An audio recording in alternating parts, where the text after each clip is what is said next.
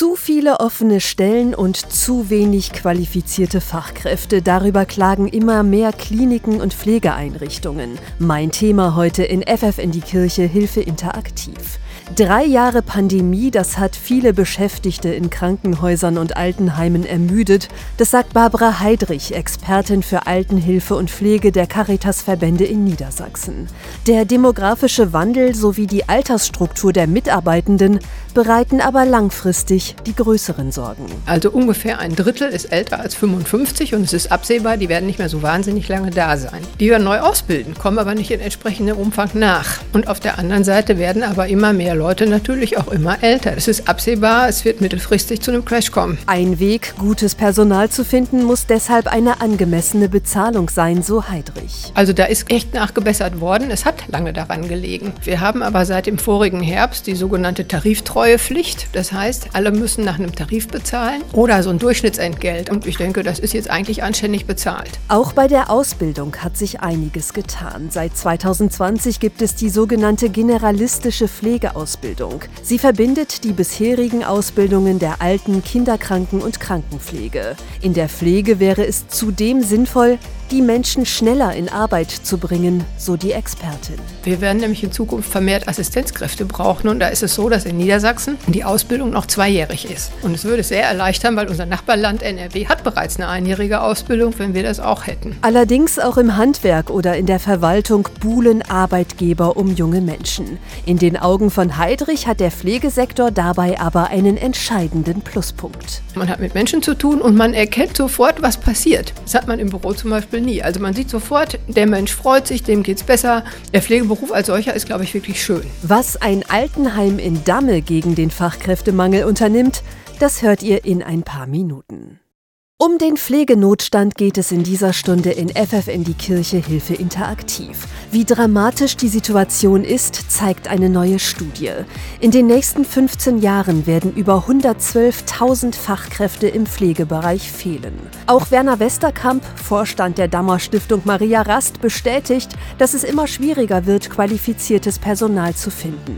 Die Stiftung betreibt zwei Seniorenheime sowie verschiedene Tagespflegen, für die mittlerweile auch Marokkaner marokkanische Pflegerinnen und Pfleger arbeiten. Und die wollen ihrem Chef jetzt dabei helfen, weitere Fachkräfte aus Marokko nach Damme zu holen. Sie haben ihm versichert, wir kennen dort eine Sprachschule und eine Pflegeschule, da können wir den Kontakt herstellen. Vielleicht bringt das die Stiftung Maria Rast weiter. In der Hafenstadt Agadir in Marokko hat Westerkamp 15 Gespräche mit Bewerberinnen und Bewerbern geführt. Mit dem Ergebnis ist er sehr zufrieden. Also ich bin sehr, sehr positiv gestimmt, dass dass wir für die nächsten Jahre regelmäßig dort gute Kräfte akquirieren können. Schon jetzt arbeiten fünf marokkanische Pflegerinnen und Pfleger für die Stiftung. Abdel gehört dazu und er fühlt sich wohl in Damme.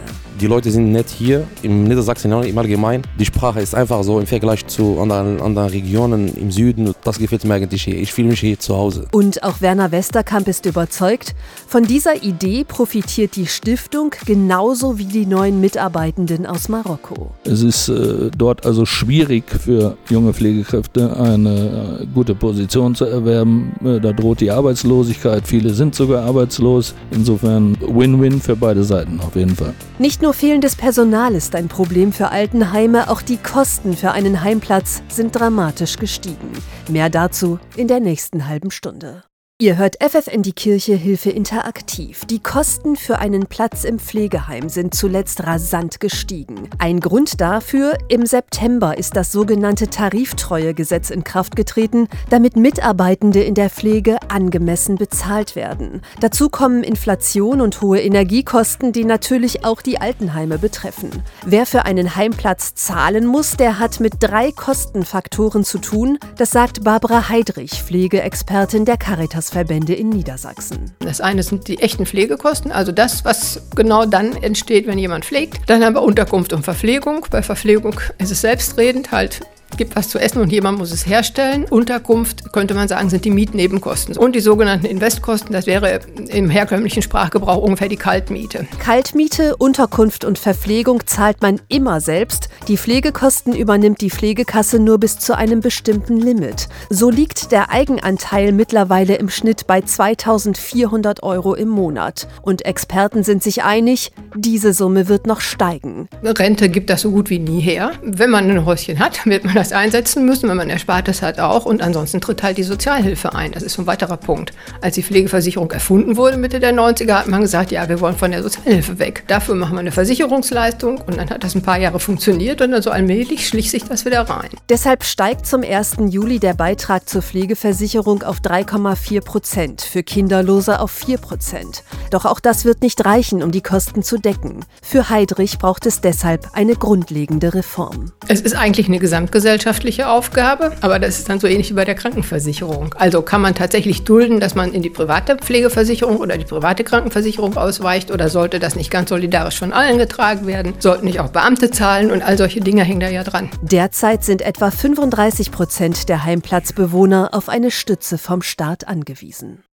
Heute geht es um den Pflegenotstand in FFN die Kirche Hilfe Interaktiv. Früher, da mussten sich Pflegeschülerinnen und Schüler noch vor dem Start in die Ausbildung für einen Weg entscheiden, ob sie zum Beispiel in die Alten-, Kranken- oder Kinderkrankenpflege gehen wollen. Das ist vorbei. Seit 2020 gibt es in Deutschland die generalistische Pflegeausbildung. Sie dauert drei Jahre, dabei absolvieren die Azubis 2100 Stunden Theorie und 2500 Stunden Praxis. Das sagt Daniela Reinhardt, stellvertretende Schulleiterin des Bremer Zentrums für Pflegebildung. Das heißt, sie lernen die stationäre Langzeitpflege, die Altenpflege also kennen. Sie lernen die Akutpflege in den Kliniken kennen. Sie haben kurze pädiatrische Einsätze oder sind auch in der Psychiatrie eingesetzt und in der häuslichen Pflege. Pflegefachkraft, so heißt der Ausbildungsberuf mittlerweile, denn es hat sich gezeigt, die klassischen Bereiche der Pflege, Krankenhaus, Altenheim, häusliche Pflege, funktionieren zunehmend vernetzt. Und man braucht Fachkräfte, die in allen Bereichen arbeiten können. Ein weiterer Vorteil für die Auszubildenden? Ich kann gucken, wo sind meine Stärken, welche Bereiche liegen mir ganz besonders und bin breit einsetzbar und habe auch super gute Perspektiven, später einen Job zu finden. Überhaupt haben Pflegefachkräfte heute viele Möglichkeiten, sagt Daniela Reinhardt. Man kann beispielsweise auch beim Gesundheitsamt arbeiten. Es gibt inzwischen Pflegekräfte, die an Schulen angestellt sind und sich dort um die Gesundheitsvorsorge auch von Kindern kümmern. Es ist wirklich ein breites Feld. Interessierte können sich mittlerweile das ganze Jahr über bewerben. Dreimal im Jahr startet ein neuer Ausbildungsdurchgang. Und für den braucht man vor allem zwei Voraussetzungen. Ja, in der Regel ist ein mittlerer Schulabschluss die Voraussetzung. Es gibt auch andere Möglichkeiten, ähm, da kann man sich dann informieren, aber der mittlere Schulabschluss ist eigentlich schon wünschenswert. Menschlich sollte man vor allem mitbringen, dass man Freude am Umgang mit anderen Menschen hat und idealerweise am Umgang mit anderen Menschen aus allen Altersstufen. Alles andere kann man dann hier auch erlernen. Und damit sage ich danke fürs Zuhören. Das war FF in die Kirche Hilfe Interaktiv. Euch noch einen schönen Mittwochabend mit FFN.